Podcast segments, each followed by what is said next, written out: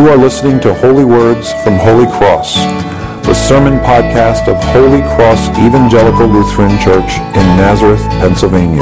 We hope you find these words a blessing in your daily walk with God. Please visit us on the web at www.holycrossnazareth.org or in person at 696 Johnson Road, Nazareth, Pennsylvania. Of my heart. Not be all else to me, save that thou art. One of the things that surprised me as I've gotten involved in some of uh, the national church stuff is I didn't realize there were so many Lutherans down south, in particular in Carol- North Carolina and Texas. There's a lot.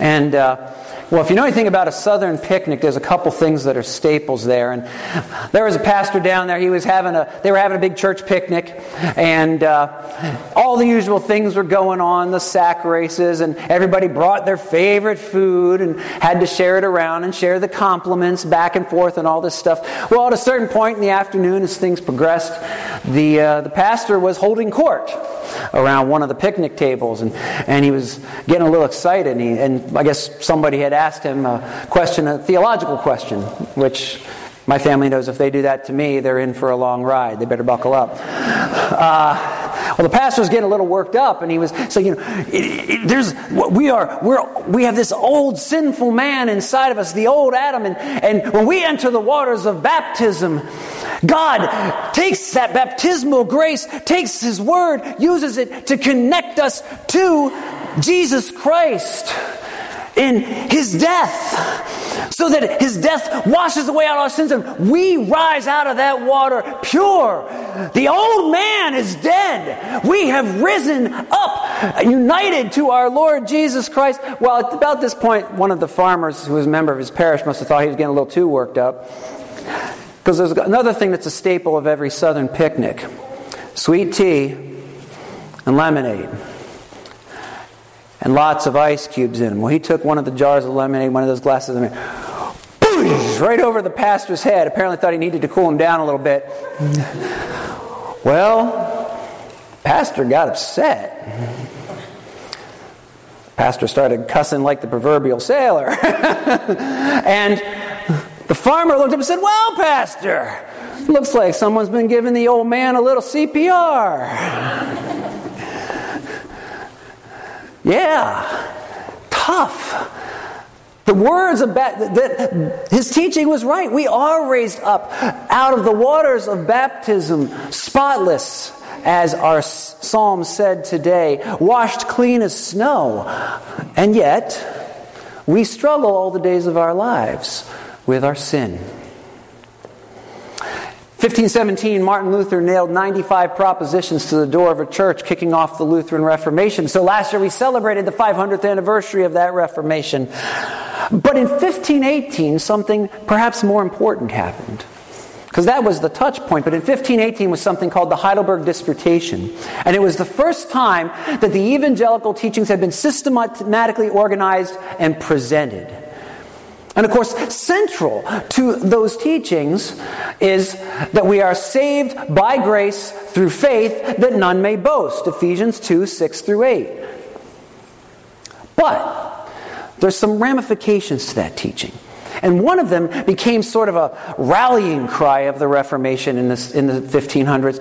And this phrase is very popular amongst Lutheran pastors. I'm sure you learned it at seminary, same as I did, Pastor Hirschman. But uh, simul justus et peccator, or peccator, which means it's Latin for simultaneously saint and sinner. Now, there's ways to misunderstand this. But the truth of it is that we have, those of us, we are all sinful creatures. We need to be saved by grace through faith, which means God, in His goodness, reaches down and covers us with the righteousness of Christ, unites us with Christ's righteousness in holy baptism, and then perpetuates that through the sacraments of the church, the preaching of the church, through giving us faith so we can follow along after Christ. But we're still sinners in the middle of all that. Now, one way of misunderstanding this is that, well, this is a marriage made in heaven. I mean, God likes to forgive, I like to sin. This is great. This is the mistake the Corinthian church made, and so Paul had to write a couple letters to them that are in our Bible. But a proper way to understand this is that while we are called to reform of life, we are, as Jesus' first proclamation in the Gospel Mark reminds us, we are called to repent, to turn away from our sin. As we do that, as we set out to be a saint for Christ, we are going to inevitably become a sinner. Because when you go out into that world, I don't know if you've noticed lately, but it's a mess. If you haven't noticed lately, go turn on the news. And in the world out there, this world full of fallen people that's under a curse because of us, when you get out there and try to do right, when you try to be a hero for Jesus, the first thing you're going to recognize is that it's not always a choice between good and evil. I wish the world was like the John Wayne movies that my dad raised us watching, where the good guys always wore white hats and the bad guys always wore black hats. It would be way simpler to know what the right thing to do was. But often the choice is not between good and evil, often the choice is between good and easy. Which is why Lord Acton could observe that all that is required for the triumph of evil is that good men do nothing. So much of the evil that happens in our world is because we're simply doing nothing. We're distracted. We're lethargic. Well, another reason why a lot of evil happens is that another thing you're going to encounter out in that world is that it's not always the choice between good and evil, it's the choice between bad and worse.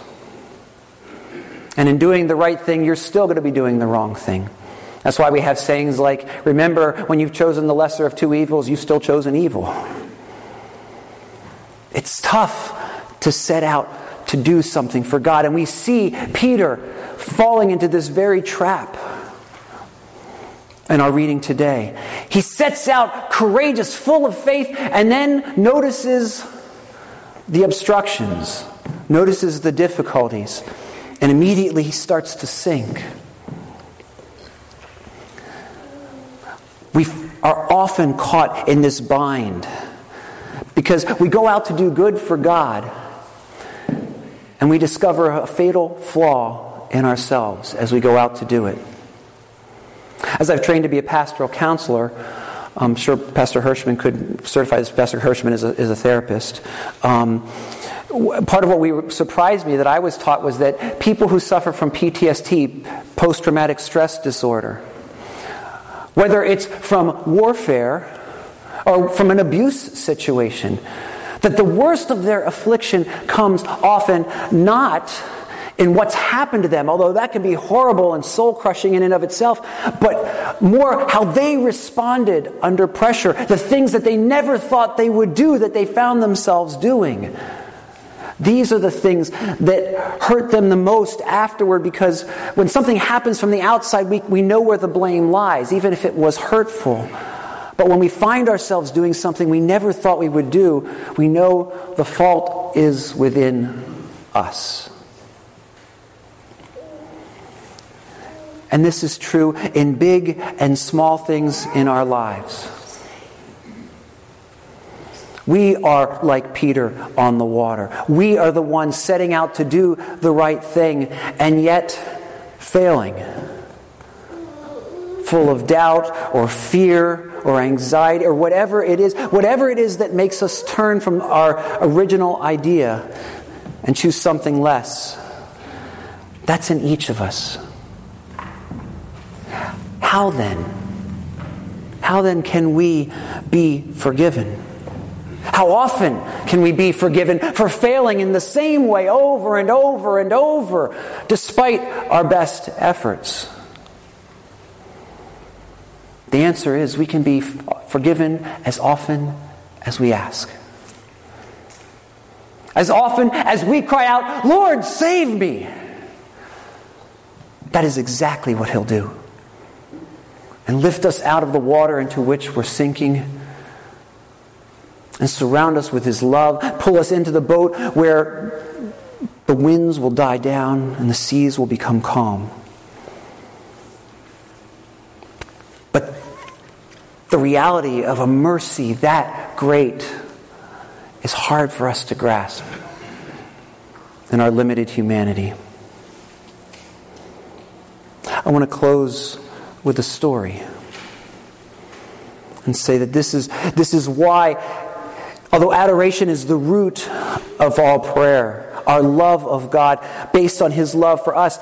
Every one of our prayers, confession should be a regular part of it because each of us does it, does sin all the time, and we are always in need of restoration. There's always something that's keeping us to, from coming to God in prayer with a fully open heart. So, confession helps us set those, whatever that obstruction is internal to us, aside so we can really connect and pray. A colleague of mine um, had the privilege of ministering to his father. His father was a veteran of World War II and served in the Pacific Theater. Um, when his father was diagnosed with terminal cancer, things started to come up that had been suppressed for years and years and years, things he had kind of buried um, of his experiences in the war. And um, he started talking to his son, who was also a pastor and a therapist. And, um, and he said, the, thing, the thing I can't get is how can God forgive me for all those lives I took? I knew it was the right thing. To, I knew I was fighting for my country, but they were fighting for their country.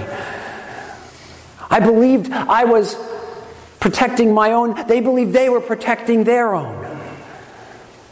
To do the right thing, I had to do the wrong thing and kill another boy just like me. And I did it over and over and over again. How can God possibly forgive me for this? So his son bought two tickets. They flew to Australia and got on a boat. And they went and visited he was a naval man. They visited every single place he'd been in battle. And as they floated on the waters there, he prayed for those he'd had to kill in the line of duty and asked God for forgiveness if he had done wrong. Every place, battlefield after battlefield, ocean after ocean, until finally, as they reached their last one, and the next day they would board a plane to fly home. They stood at the gunwale of the boat, looking out over the water. And my friend said to his father, Dad, what now? His dad sat there with tears in his eyes, looking out over the water, and began to sing the old hymn When peace like a river attendeth my way, when sorrows like sea billows roll, whatever my lot, you have taught me to say, It is well it is well with my soul. No matter our transgression, no matter how often we've committed the same one, we cry out, Lord, save me. And He does. That is a God worth praying to. Will you join me for a word of prayer?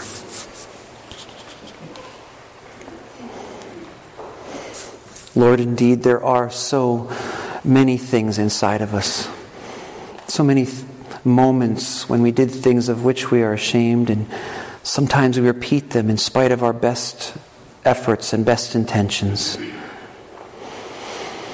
Lord, help us to cry out again and again, Lord, save me. Let us turn to you, trusting that you always, always will and have the assurance of your word that as far as east is separated from west, so we, are we separated from our sins, cleansed by your grace, which we hold on to by faith. Help us to offer ourselves wholeheartedly to you every time we bow in prayer. And this we ask in the name of our Lord Jesus Christ. Amen. Be thou my vision, O Lord of my heart, not be all else. to me save that thou art. Be thou my best thought in the day and the night. Waking or sleeping, doesn't my light.